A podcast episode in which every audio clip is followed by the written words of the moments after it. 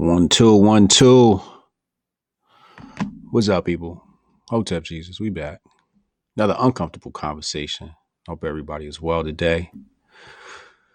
Memorial Day weekend coming up. Some of y'all gonna be visiting family. Some of y'all gonna be near people with the coronavirus. nah, just jokes, just jokes. Um, we got an awesome, awesome conversation today. We're gonna be talking about a little bit about the Bible and God, about healthy love and sex. Really, really good conversation. Um, a lot of you guys hear me say guy by the name of Chad a lot. Chad, Chad, Chad.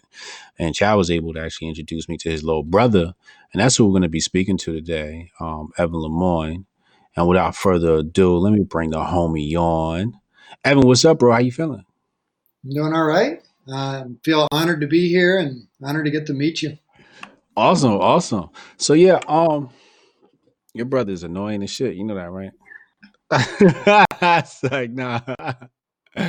I had to throw shots early. So, so you you the little brother, right? You the little one, right? Yeah, I'm probably more annoying than he is. So get ready. Who uh, is it? Just you two? No, it, there's four of us, three guys and my sister. Oh, is another is another um uh, middle Lemoyne, another little brother? Yeah, his name's Andy.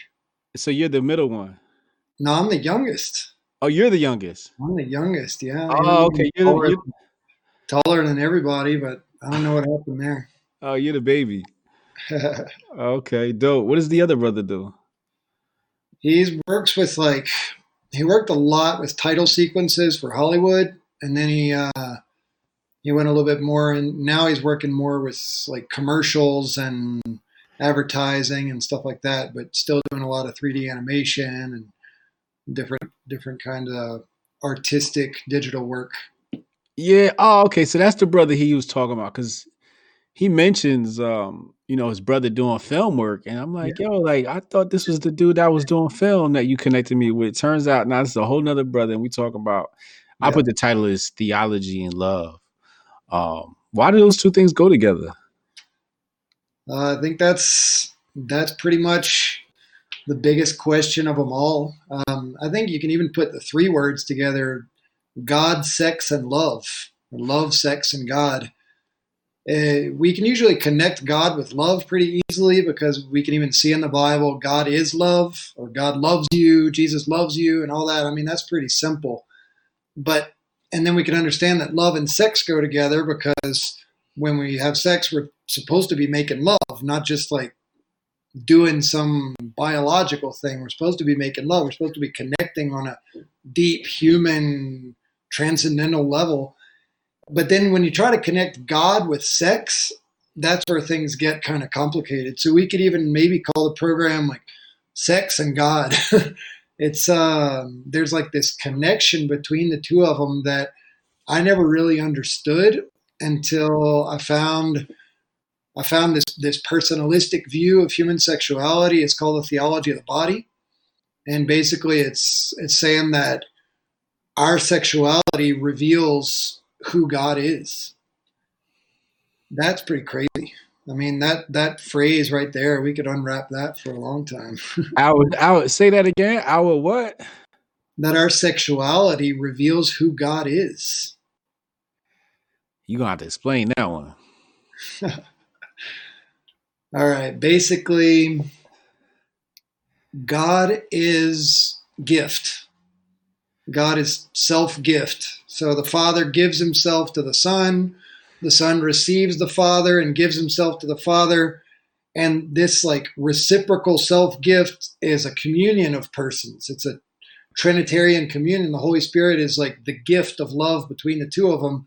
It's like the fire of love. So God is gift, God is communion, and God is creator. And then he and then he made us in his image and likeness so that we can be gift, communion, and creator.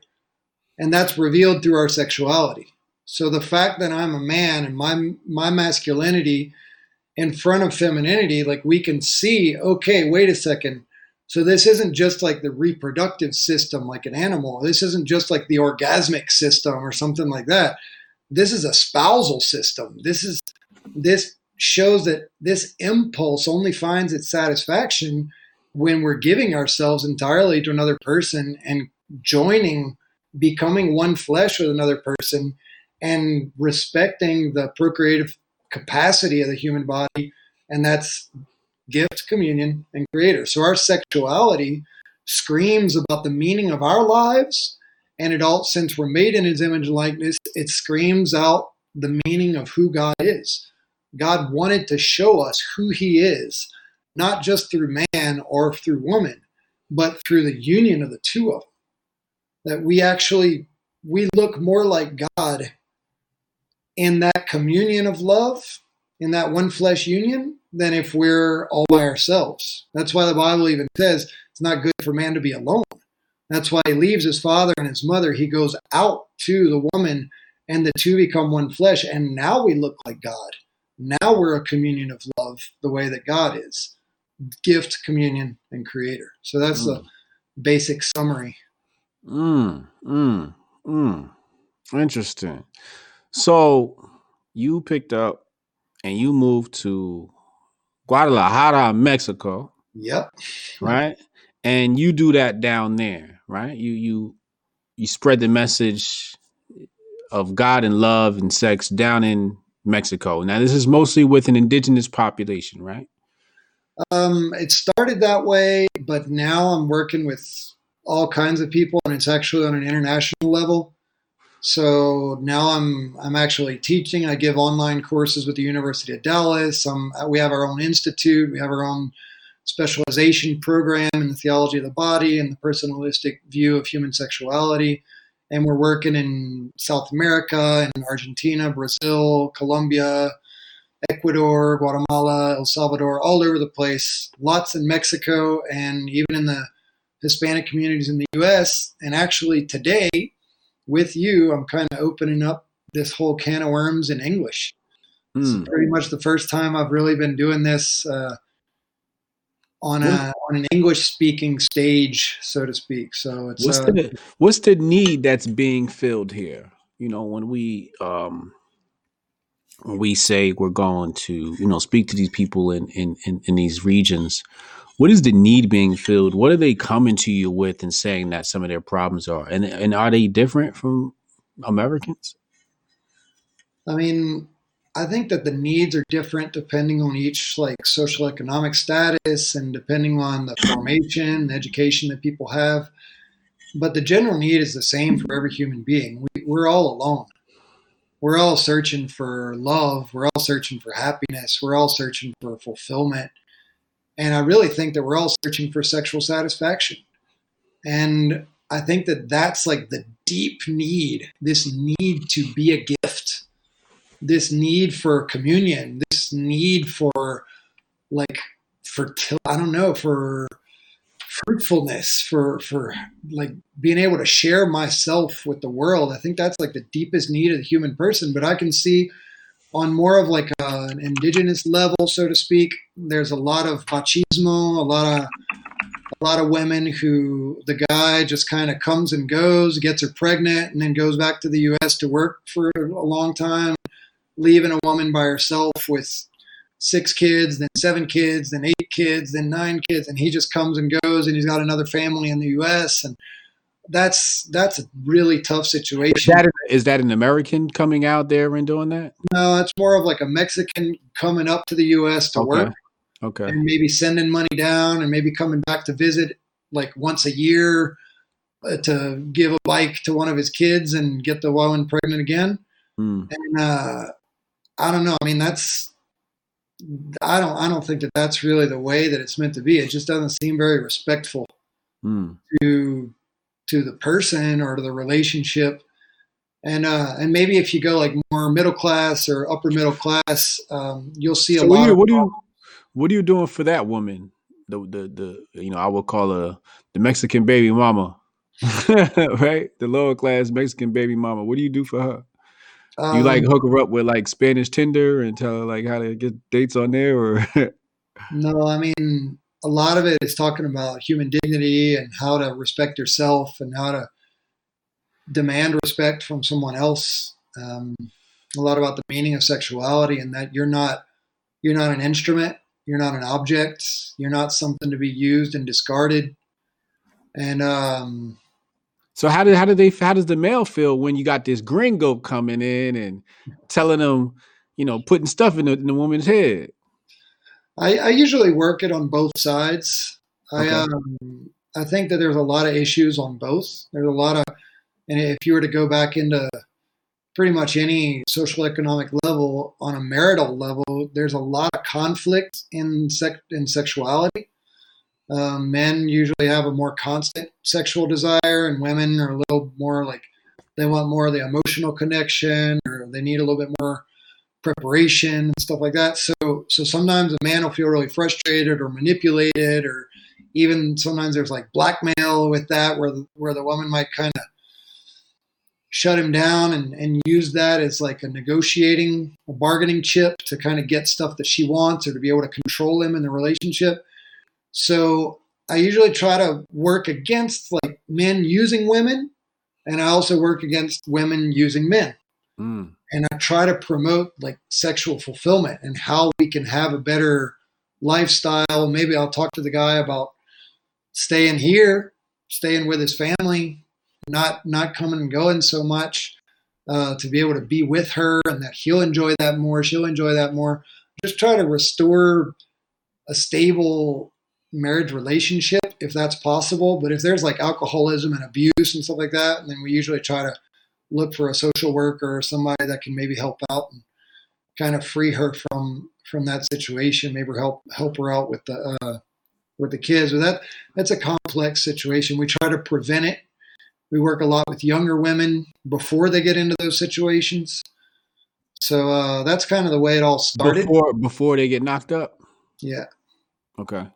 Which what, is what kind of situations are they in? They're just like uh you know, women of God who don't know how to date or something like that. Or- Wait, what? You- you- well, there's no baby involved, so you're Right. dealing with a young woman who's single. Or is she single? Or is she in a relationship? Or Well, I mean, if it were a younger girl, it would usually be talking to adolescent girls because a lot of them are already getting pregnant when they're 13 or 14. Mm, Pretty much once they hit puberty and they start to develop, they're usually there's a trend in the in the lower education levels where there's a lot of teenage pregnancy. So trying to talk to younger girls of trying to prevent that and understand the body and not just to the girls, talk to the guys too and be like, hey, you know, this is what this is all about. You can live this, but you can live it in a better way. You can find a different different path. And uh, so that's the way it started. But most of the work, to be honest, that we've been doing for probably the past 10 years or so has been more focused on uh, more of a middle class or upper middle class level. Um, so we work with a lot of people that are looking for marriage counseling, for looking for uh, sexual guidance. I've had a lot of cases. It kind of freaks me out, but young couples who just got married who sounds weird, but haven't figured out how to have sex. They like literally been married for six months and they haven't even done it once yet. And I'm like, what is going on? And I've gotten four, five, six cases like that in the past couple months, and I'm like, man, this is weird. This is this is crazy, you know? what's causing that? I that's foreign to me. Yeah, I mean, Usually it's the opposite. Usually they banging and then they get married. yeah. So a lot of what I've seen with that is maybe a misconception of what chastity is. So when they're dating and they're trying to live like true Christian love, they they think they're being chaste and they're being pure, but they're actually like repressing something. hmm I think chastity isn't so much about repressing our desires and our appetites. It's more about kind of turning the wheel. Like some people think chastity is like an emergency brake where you just kind of like pull that up and don't let any of your impulse come out or anything. I think it's more like a steering wheel where you can like point it in the right direction into acts of service and connection and intimacy and and actually like get to know your girlfriend better and get into a deeper relationship with her where you're not repressing anything, you're not frustrating that, you're just kind of directing it toward what it's meant for, which is self-giving and connection. But I think a lot of people misunderstand that. So they live a lot of repression and they think that they're being super Christian and super pure. And then they get married and they don't even want to take their clothes off. They feel like they're they're doing something wrong. And I've gotten this from a lot of women, but I've gotten it from men too. I've gotten it from men who are like, I don't feel right about this. It's like, what? Man, what did your grandmother teach you, man? I mean, there may be cases of sexual abuse. There may be all kinds of stuff that's up in there that, that could be confusing things. Um, but I don't know, man. I think some people think that God's not much of a fan of sex because they forget that He created it and He made. What does the Bible say about that? I mean, God's all about it. He Okay. says, "Man will give himself to, to to his wife, and the two shall become one flesh." He talks about being fruitful and multiplying. Um, even when even when Jesus says that when a man looks at a woman with lust, that he's committing adultery in his heart. He's not saying that it's bad to see the woman's beauty or to feel sexual attraction or to feel sexual desire or erotic desire. He's not saying that's bad. He's saying that when the desire is reductive, whenever we reduce the other person to the level of a like disposable instrument or a product that we can consume and throw away, that's when it when we're looking, I don't know, I think of it like an elephant, like when a poacher sees an elephant and he only sees the tusks. Mm, Like, oh, look at them tusks. mm, I think that's the way that some men look at women. They're like, "Oh man, look at them! Look at that! Oh, look at that!" And it's a reductive view of of the woman, and he's he's really committing adultery in his heart. And by adultery, what it means is that he's adulterating something. He's he's contaminating true sexual desire Mm-hmm. supposed to be like a catapult that launches you into the horizon of the individual unique beauty of another human person and he's looking at it in a way that closes his horizon down to this little bitty tunnel and he's like oh look at them tusks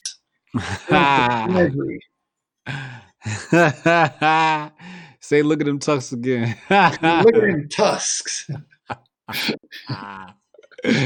Yo, Chad, thanks for the super chat. He says, uh, love my little brother Hotep. Um, Matthew Whites, thank you. Appreciate you, homie. Um, so you know, when when we think about reducing a woman to an object, I look at that as being like I get what you're trying to say, but I think it's at at at, at some level men men have to do that, especially in America, for themselves to protect themselves from the woman who doesn't respect herself. If she thinks she's an object and she displays herself like an object, she sells herself as an object I'm gonna look at her ass like an object, right? Um, I think that it could be dangerous if you're talking to a lady and you are looking at her more, looking at more than her tusks, right? You're looking at her more than her tusks, and you continue dating her or talking to her, whatever the case may be. And looking at her more than tusks gets you uh, taken advantage of. She starts using you to, you know, take her out on dates, using you. You know, that's what women do these days. You know, I don't know, you know, before my time what they did, but I know during this period we're in right now, women use men, you know, for their time and money. Um, and I think that viewing them as just tusks can be a good defense mechanism. But I also say that if you have to view a woman like that, then you probably shouldn't be talking to her at all. yeah i agree. I think uh, i think there's modesty on many levels. There's modesty on a physical level there's modesty on an emotional level where basically i got to protect the value of my person that i am not meant to be reduced to the to the level of a means to an end. Mhm, i'm not an instrument for you. Mhm, i am a person and i deserve to be treated like a person. I deserve to be respected. I deserve to be loved. And i need to treat you that way too. So sometimes what we do is instead of learning to protect myself and be modest and like respect my own dignity and and demand that you respect my dignity, we kind of like forfeit that and say, well, hey, look, if you're not going to respect me, if you're going to use me, then I'm going to use you too. And then it just turns into a codependent relationship, turns into right. a relationship, and it's basically like a mutual prostitution. We're both getting something out of it, but we're not actually loving each other. We become service providers, and I think that uh, that thinking that way gets us into this really crazy situation we got nowadays with divorce, where people think marriage is just this temporary contract for service providers. Mm. Like I'm like I don't know signing up with AT and T until I decide to switch to some other phone company. It's like man, a wife is not a phone company. It's not a service provider. I think a lot of the loneliness that we feel in relationships is because on the one hand we don't know to protect ourselves enough, and the other hand we don't know to be how to be vulnerable. Mm-hmm. Mm-hmm. Mm-hmm. All right, let me ask you this. Oh, how are relationships down there different from American relationships? If you can speak on American relationships, that is. Yeah, I mean, I was I was in Louisiana, living in Louisiana for the first 23 years of my life. Um, I had several dating relationships there. I had a really hard time finding someone that I could really identify with who respected themselves and respected me, who didn't who didn't kind of like sell themselves as an object and treat themselves that way and kind of I don't want to say beg to be treated that way, but but um, at least there was like this open provoking of hey, come on, that's what this is all about. Uh, I had a hard time finding a woman who really wanted to build something solid. I even had a girlfriend that broke up with me because I didn't want to have sex before marriage.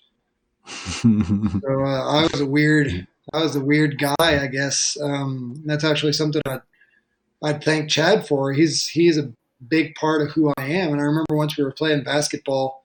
I've told this story so many times I don't even know how much of it I made up and how much of it is real. But it was something like we are playing basketball and he was just like, "Yeah, I want to save myself till I get married." And he shoots. And I'm like, "What?"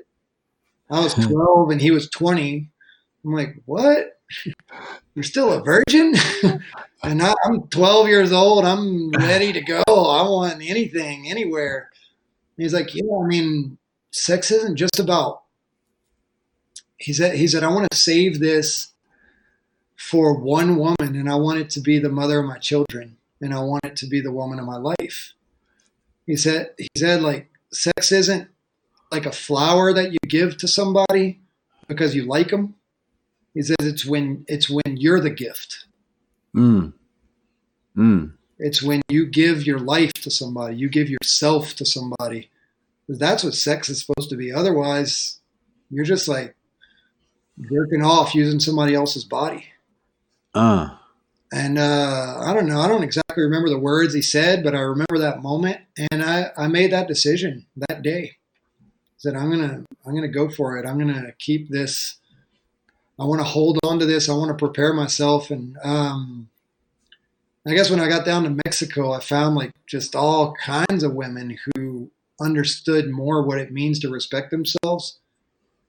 And um, maybe they've had a harder time getting a date, mm-hmm. getting a guy to respect her. There's kind of like they say that that trying to live this modesty and chastity and purity and fighting for true love, it's kind of like this natural filter that makes it to where only the men who deserve you will will approach you. And uh, some of them come back and they say, "Well, shit, I guess none of them deserve me because I'm not getting a whole lot, uh, a lot of men approaching me." You know, so uh, there's a lot of that going on, but a lot of really good people, a lot of really solid relationships, a lot of good men too, and uh, a lot of fight against pornography, a lot of fight against just people that want that want to build a marriage that lasts, and uh, I think that's awesome. That's one of the reasons I came down here and stayed down here. Mm, mm. So, how is that different from America? Right? I think I think you're saying that you'll probably find more women that are willing to wait until marriage down there than you will in America. Are you trying to say? Are you trying to say that America is like Las Vegas and everybody's a hoe? No, no. I'm saying that in the environment where I was when I was in college, I mean, I didn't really meet hardly anybody who was really like trying to be good, so to speak. Trying to be good. Okay. I mean, I don't know. I, I met there was like one girl who kind of opened my eyes to that whole world, and she like led me to this culture where there were lots of other people who had those same values, and I was like, wow, this is like a subculture. It was like this Christian subculture, and uh, I guess I just mean like on a mainstream level with like the other people around me, the girls that I worked with, the girls I went to school with. I mean, they would talk openly about what was going on with their boyfriend or what was going on with this guy that wasn't even their boyfriend. And I'm not saying I'm not judging anybody. I'm not saying they're whores or anything like that. I'm saying that it was it was a different view. I'm saying I'm saying it. Oh, well. I'm, I'm gonna say it for you. there's a different value that they gave to themselves. I think that they Mhm. they thought it was okay to be um, to be a sexual service provider. hmm And I think a lot of people think that. Think Mm. a lot of people confuse making love with mutual masturbation. Mm. Mm. Mm. This is all so new to me, man. You know, it's like uh, a very foreign topic, and um, I was trying to like absorb it all and take in what you're saying here. So, walk me through. You know, let's say I go to uh, uh, how do you say this? Amaro Maximo. Amar al maximo, which means love to the fullest. If you go to the website, Right, Amar al Maximo. And you know, let's say we pick one of these courses here. What is, what what am I exactly going to be experiencing? well, first of all, it's all in Spanish, Right. except for one that I recorded today, just in case anybody listening or watching today wants to know more about this. Uh, it's going to be available. I don't know if you got the link, but um, it, it opens up. It's called Love is Love. It's called Sexual Fulfillment and the Personalistic View. So um, if you were to go there, you'd find kind of this whole vision of the theology of the body, but, but more on a universal level, kind of understanding it from just about anybody from any set of beliefs could pretty much understand it. And it's just about kind of like if we can talk about nutrition and health, we can probably talk about sexual satisfaction too. And there's a lot of sexual behaviors that are going to make it worse, that are going to make it more frustrating. As mm-hmm. far as the courses, all the stuff in Spanish, we give a whole specialization program in the theology of the body. So one of them starts off, it's called Love and Responsibility. It's the difference between use and love and how to integrate all the elements and desires and dimensions of a relationship so that we can build something that's solid and that can last for a lifetime and can be satisfying. And then the second one is called Man and Woman, He Created Them. So it's kind of understanding God's plan for human love and sexuality based on the Bible. It's, it's about the theology of the body. And then there's another one called The Road to Intimacy. So it's kind of the theoretical and practical means to grow in intimacy with your spouse and intimacy with, with the people around you, not just with your spouse, but with everybody and with God. So I think God is also he's our sounds weird. He's also our our lover, our beloved, our he's not just like this divine dictator or something like that that sets the rules and sets the clock in motion. He's uh he is love and he's the fountain of all love and and he's in love with us. And um so that course is about that. And then there's another one called the reordering of desire because uh, we all we all tend to feel attracted to if we're dying of thirst we tend to be attracted to salt water we're out in the middle of the ocean Mhm. Like dang that water looks pretty good and everybody's like don't drink it man don't drink it you're like shut up It tastes awesome. It feels so fresh and wet. And we don't realize that it's dehydrating us. And every gallon of salt water we drink, we piss out a gallon and a half. We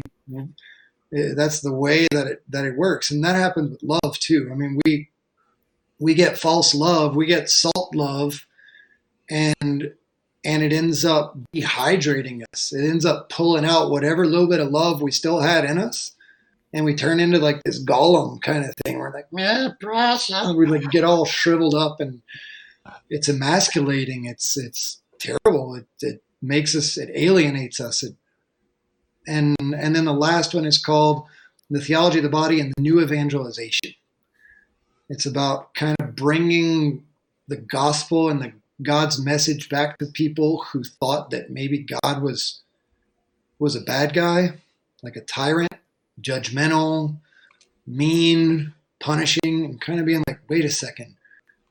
I think God's plan for sexuality helps me to understand that He actually built me for really good stuff, and He's on my side. Mm. So uh, that's what you would find if you go into those courses. you started. You, you started that yourself? Yes. How long you been doing that? I started studying it 19 years ago, and okay. I've been doing it full time for since like 2009. And uh, I gave my first talk in 2002, but now as far as the whole like institute and certification program and all that, that started in 2013. What do you have to get certified for? Um, I I had to go through. I'm Catholic, so I had to go through the kind of a process through the church, kind of getting the different study guides and courses approved, and uh, making sure that it that it went with the Bible and that it wasn't something that goes against the deposit of the faith, which is kind of like the original message that that Jesus shared. So uh, so that was that was part of it, and um, but it's a it's a program that we started up in 2013 and we've been building it ever since. We just finished our eighth course. Each course is 30 hours long. We just built our eighth course and finished that in november mm. so now we're putting it all up online most of the courses have been live in an auditorium but now we're doing them doing them online so hopefully that'll be opened up in english soon too and uh, maybe in September, we'll get our first 30 hour course out there in English. Word. So you you uh do some stuff in person, right? You know, I guess couples will come. You do private sessions as well?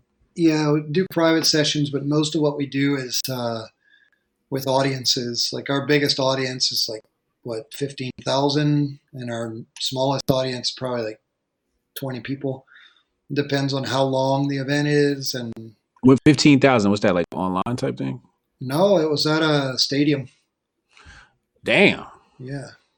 You had fifteen thousand people come out. Yeah. For you? Not just for me. There was like ten different speakers, but yeah. Wow. To on this topic.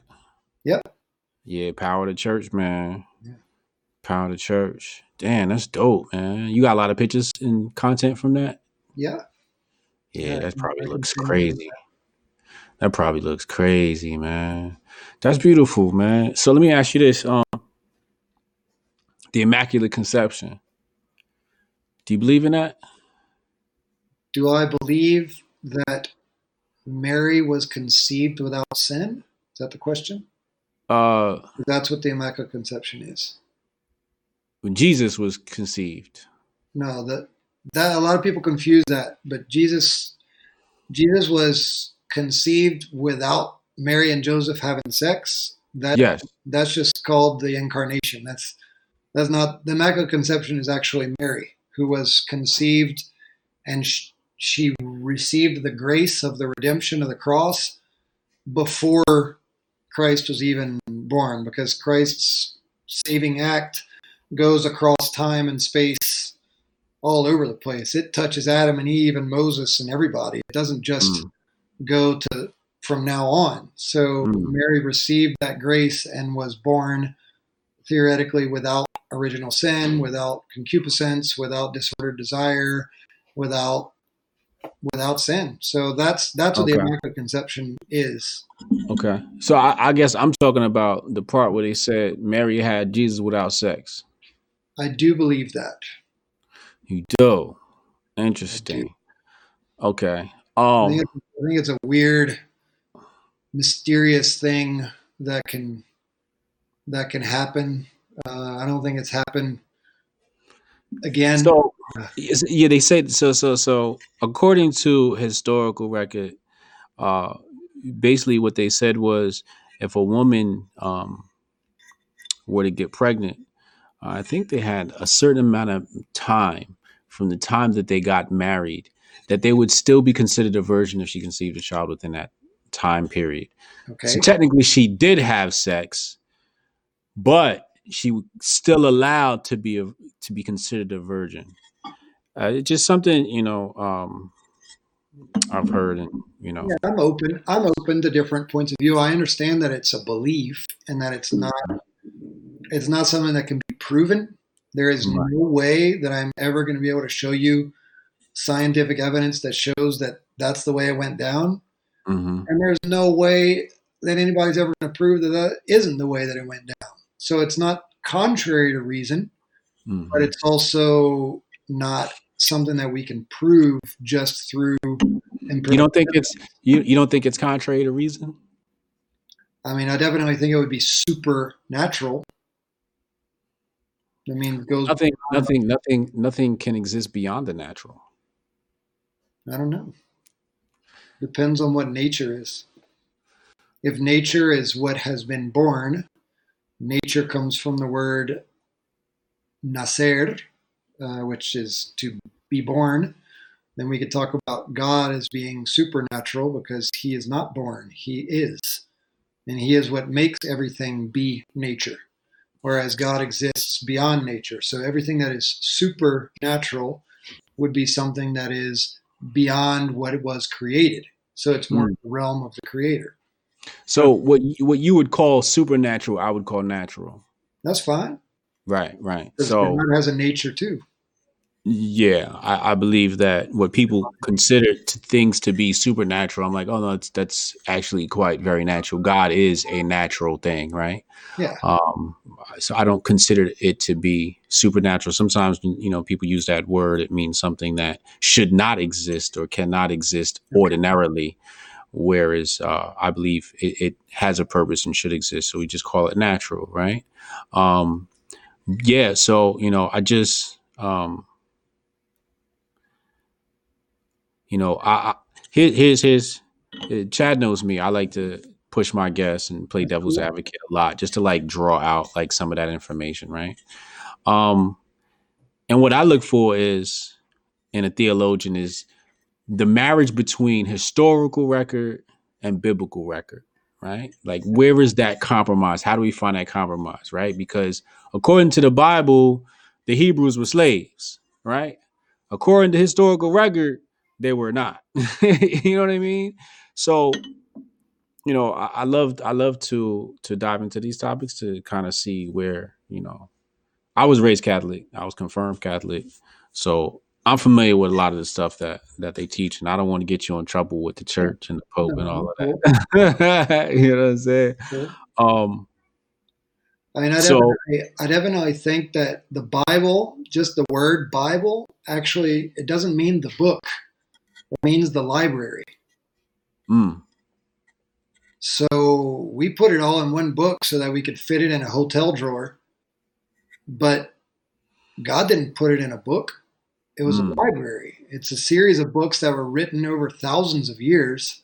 mm, and those books have different genres. If you go to a library, you'll find fiction, you'll find poetry, you'll find historical books, you'll find self help books, you'll find all kinds of stuff. So Hmm. within the Bible, you get prophetic books, you get historical books, you get legislative books. I mean, we just threw it's all in there together and we can find a lot of different genres. So what the problem is with what I would call a fundamental fundamentalist view of the Bible is trying to say that everything in the Bible is literal. yeah, yeah. So then you're like, so it was only seven days, really? I mean, can't we talk about seven eons? can't we talk about like seven ages? That I mean, because you can look at the fossil records and find that there are there are divisions between like the different bursts of Well, technically, walking creatures and stuff like that. So like not going all literal on it and being like I can understand that some stuff is maybe historical, some stuff is more symbolic. so let's talk about let's talk about building seven days, right? Let's Right. talk about that, right? Um, technically, a day is subjective. It's subjective to where you are in the universe. Uh, so a day uh, on Mars is quite different from a day on Earth, right? What's a Uh, day for God? Uh, exactly. Ex- That's that's my whole point. You know, like um, maybe a day for God is the equivalent to us of a thousand years. Right, a millennia. Yeah, you know what I mean. Yeah, I'm with that. I mean, I think I I even think that a lot of the natural selection and evolution theories and stuff like that are pretty compatible with the creation story. And it's okay. It's okay to actually there's a there's a document. It's called Faith and Reason, and basically what it says is they're two wings of the same bird. So if faith ever goes against what reason has taught us and what has shown us, then there's probably an error in the faith. Mm. And it also says that some of the things that faith brings to us go beyond what reason can bring us. Okay? Okay. Like, for example, reason can bring me up to a certain point of saying, I'm pretty sure my wife loves me. Pretty sure. I can't prove it beyond the shadow of a doubt with empirical evidence. But Right. somebody could do all that same stuff and be faking it. Right. But there's a belief there. Okay? Now, if it's a guy that's beating you and raping you and you think that he loves you, then that goes against reason. You know what I'm saying? Like, on the one hand, you could say, okay, faith is something that goes a little bit beyond reason, but it doesn't go against it. Mm. That, that's where I'm coming from. Mm. Mm. I did. I can dig it. I can dig it. Um. Yeah. So like on Mars. Um. Actually, this, I think this is Mercury. Mercury. A day is fifty-eight days. One of our days is Wow. fifty-eight days for Mercury. Right. So when people say, you know, it was built in seven days, I'm like, well, how long is a day? you know, that's the first thing. The whole cosmos, Yeah. galaxies, and everything. I mean, geez, what's a So- day? when you're talking about that. So then we got to talk about um creationism right versus evolution you're obviously a creationist right I don't think it's a versus. okay I think it's a both. I think it's just saying, yeah, all that stuff happens. If you open up a frog, you're going to find some complex shit in there.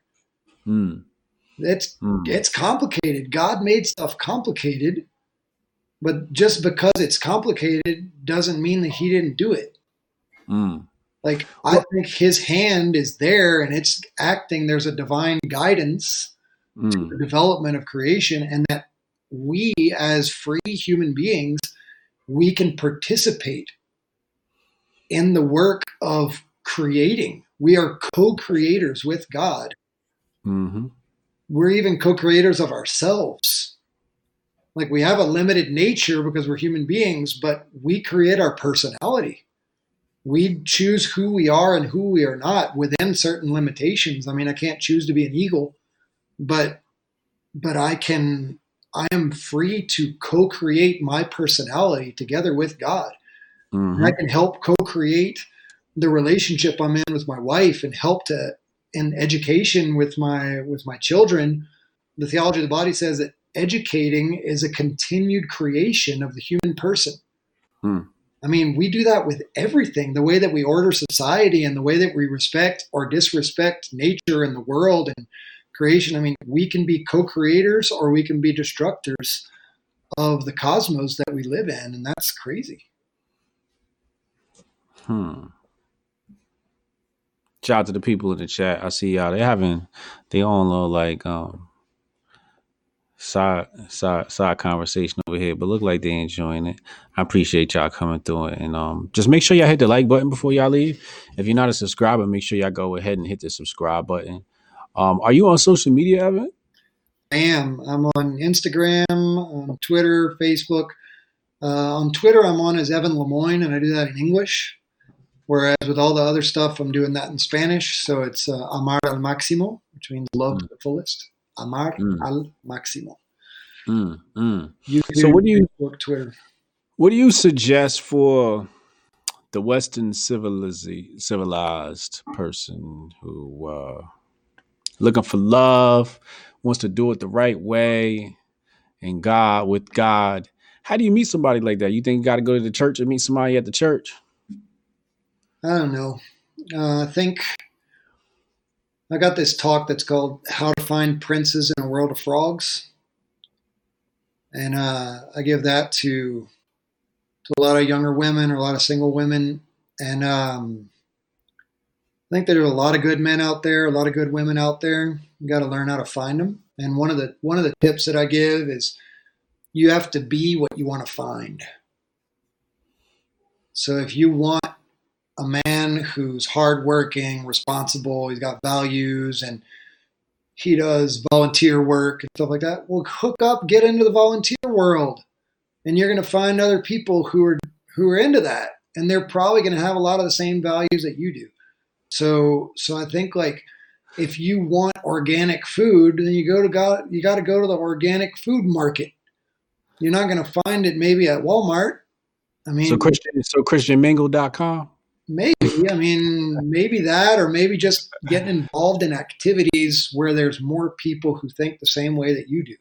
Yeah. Um, I mean, even a lot of the courses that we give, if I give a weekend long workshop on love and chastity and marriage preparation for young dating couples or for single people, and 100 people come 50 men, 50 women, they're they got a pretty good shot that there's going to be somebody there that they can get along with that shares the same values. I mean, I met my wife at one of those courses in Philadelphia where I went up there and it's 100 young people who are all trying to live it and do it the right way. And it's like just the fact that I'm studying this means that I'm moving around in circles of people who are kind of into the same thing. And it just, I'm not going to just like start going to church and because there, I mean, church is good. I love church, but sometimes you find some weird guys there, man. Sometimes guys go there to go and fishing. They're just looking for for anything that they can find, and and sometimes it's people who have psychological issues or emotional issues that aren't resolved, and uh, and I don't know, man. I I don't think it's easy to just walk into a church and expect to find a single young adult or adult man. Um, Right, right, right. It's it's not So let me ask you let me ask you this. Earlier you said that uh, you were dealing with a couple who didn't know how to have sex, right? Or how to start. How did how did you help them? the What was the solution for them? I mean, there have been different different circumstances. Um, some of them have been, been more of like psychological issues that needed to be worked on from stuff that had happened in their childhood and stuff like that, abuse and things that that that's out of my realm. Um, so I send that send them to a therapist. But as far as um, just kind of getting out the spider webs, getting that out of your head, where that puritanism might be, where you think that good stuff is bad. um, So you talk to them about it. yeah, just kind of open them up. And we usually do it like my wife comes on with me. We actually did one last night talking about a lot of that stuff. And everybody was like, man, I thought that was a sin. And I thought that was a sin. And I thought that was a sin. I'm like, man, people, people go too far calling good stuff bad that it makes it look silly. It makes the whole thing just look so so arbitrary, so silly, and and so I, I just started talking about the Song of Songs. I'm like, look at what's going on in the Song of Songs. Got all kinds of stuff going on there, and don't tell me that that's wrong. I mean, we got to open up. So we talked to this couple, and we were saying, well, hey, my wife asked the asked the girl, asked the woman, she said, so what's your favorite position? Because the girl, was- the woman was saying that she she never reached orgasm. She wasn't she didn't enjoy it that much. I mean, they already had like two kids, and I mean, it was working, but they they had suspended their sexual life entirely. Like Mm. man, and uh, she said, "Well, I, I really just do it as a favor to him." I'm like, man, that's the worst thing you can ever tell a guy. Mm. The thing a guy desires most is to be desired and to be enjoyed. Mhm. If a girl is just laying there like a like a rag on a bed, it's like, man, that's not that's not what I'm going for. I mean, thanks and everything, but that is definitely not going to satisfy the longing that I have. So, I, so my wife she says, "What's your favorite position?" And she said, "What do you mean, my favorite? There's only one, right?" We're like, "What?" it was in the old school like missionary position, and that's it, you know, and no no foreplay, no nothing. It's like, geez, no wonder you're not doing too well in this. I mean, you just like, man, that and and so we started talking about it, and we started being like, well, well, you got to learn a little bit about physiology. You got to learn about how your body works. You got to you got to find the right angle. You got to find the right rhythm. You got to yeah, a lot of it's got to do with the heart and with the spirit and with the connection. But man, you gotta you gotta get the logistics down too. I mean, it's like learning to dance. If you're gonna learn to dance the tango, I mean, you might even need to take some classes. But so that that helped a little bit, and I got to talk to him probably a year later, and the guy came up to me and gave me a hug and cried. Mm. Said, Thank you, man. Um, this really helped, and and we're on a path that we've never been so close before. Mm. So, I mean, that's really what we're here for. You had asked earlier, what's kind of the benefit of all this? What do people care? Why do anybody want to know this? We're trying to help people to reach sexual satisfaction, fulfillment, breaking out of loneliness. I mean, I don't think Jesus just came to save us from sin. That sounds kind of boring. He came to save us from loneliness. Hmm. He came to, to guide us to deeper fulfillment and love. Jesus. Oh, yeah. That's the homie. Hallelujah. Um, I, I put the link in the description box. Um, that's the uh, the English one? yeah, TobyInstitute.org. Oh, that's the one. That's like an affiliate institute that I'm associated with. I'm one of the faculty members. And they got a lot of stuff Mm. going on as far as material, articles, courses, online stuff. I also sent you one today on uh, Telegram. It's a it's a link that's for the the little workshop that I recorded today. That's called Love is Love, and it's about sexual fulfillment, um, and it's in English. So it's really the only recording that I have in English. There's Love is love. on YouTube too. That's uh, it's in Portuguese, but I speak in English, and they translate it into Portuguese. So, so if you want more, I can send you the link on that, and we can post that later. All right, so I just went ahead and updated the description uh, with that, and I posted the link to that course in the chat. So anybody wants to go ahead and grab that link, it's uh, amaralmaximo.com slash shop dash two. Uh, and the uh, has all the courses in there, but this one here is love is love, sexual fulfillment, and the personalistic vision. I love it. I love it. I love it. Yo, thank you for stopping by, man. Appreciate you, bro. Any, any anything you want to leave the people off with before we bounce? Yeah, I'd like to say just a quick phrase. It might sound kind of funny, but just to explain what this whole spousal meaning of sexuality, it's not just a reproductive system, not just an orgasmic system, it's a spousal system to be gift, communion, creator. So I'd say this. If you had to choose between a life full a life of deep loneliness but full of orgasms or a life of deep love but with no orgasms, you'd probably choose neither. Right. You'd choose a life of deep love and orgasms. Right. So that's kind of what I'm shooting for. I'm not talking about sexual repression. I'm not talking about coming down on sex or judging anybody or saying it's bad or saying it's wrong. I'm saying it's just so much better when we find the right way to do it. When we learn to point that in the right direction. I mean, that can be a rocket that shoots us up to the stars. And if we have it flipped over, it shoots us straight into the ground and it explodes. I mean, the most self-destructive behaviors in society have something to do with sexuality. Mm-hmm. And Absolutely. w- the most fulfilling behaviors in our lives have a lot to do with sexuality, with this self-giving, with this communion, community, intimacy, and fruitfulness. So if we can just kind of learn to respect and understand the spousal meaning of our bodies and to, to point our sexuality in that direction, I mean, I, really think that it, it can shoot us to the stars.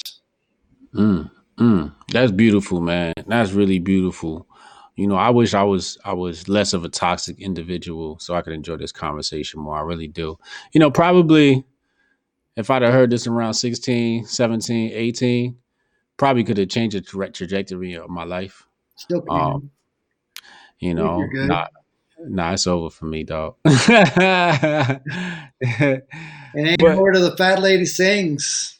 No, I mean as far as like you know, um, you can't take back what what has happened in the you know in your past. You know, No, that's not what it's about, man. it's- right? That's what I'm saying. But you know, like I, Getting I where you're at and going where you need to go. If you if you're trying to get to the top of the mountain and you fall down on the way, or if you take a detour, you just got to look back up at the top of the mountain and start walking in that direction again. yeah, but there's a certain innocence that's lost. I understand. Life life steals your innocence at some point, right? And it seems like a guy like you, life hasn't stolen your innocence, which I, I think is quite admirable. You know, um, you know, uh, people I hang around, you know, they probably laugh at you. And I think you was a joke, you know, and uh, I don't think that's fair. You know, I don't think that's fair. I think that the way you think about sex is the way that if all of society thought about it that way, I think this entire world would be different. I agree. I hope. I'm not innocent either, man. We're all fighting for the same goal, and we're all trying to lick our wounds and trying to pick up from. I mean, I was into pornography for 15 years, and I got to leave that behind. Thanks be to God. I mean, it's been. I got I got some battle wounds too. It might not be the same ones that somebody else has, but I mean, I don't think anybody's clean on this. I think we're all uh, we're all trying to trying to learn how to love. We're not born knowing how to love. People think chastity is something you're born with. No, you're born with virginity. But chastity is something chastity is the goal. Chastity is is the spiritual freedom that frees love from use, selfishness, and aggression. Mm, That's what I want. I want a love that is free from the chains of use, selfishness, and aggression. And I think we Mhm. can all shoot for that. I think we can all shoot for that. We might not be able to take back what we did wrong, but we can learn from it. mm, hmm Absolutely. Um, chat said, uh, put gas in the tank of the cars that's going where you want to go. Sprint as fast as you can, direction you need to go, and see who shows up beside you. Word up. And shout out to Kristen. Always, always showing love. Thank you, Kristen. Definitely appreciate you. Um, yo, great chat today, man. This is gonna be a wonderful uh document. Um, and this will go up on soundcloud.com slash uh, hotep jesus for people who want to listen to the audio version on their way to work or your commute or whatever it may be but evan thank you very much man appreciate you man best of luck to you and keep doing your work bro Thank you, man. And thanks, Chad, for hooking us up. Oh yeah. Thanks to chad hooking it up. Appreciate you brother. Ayo.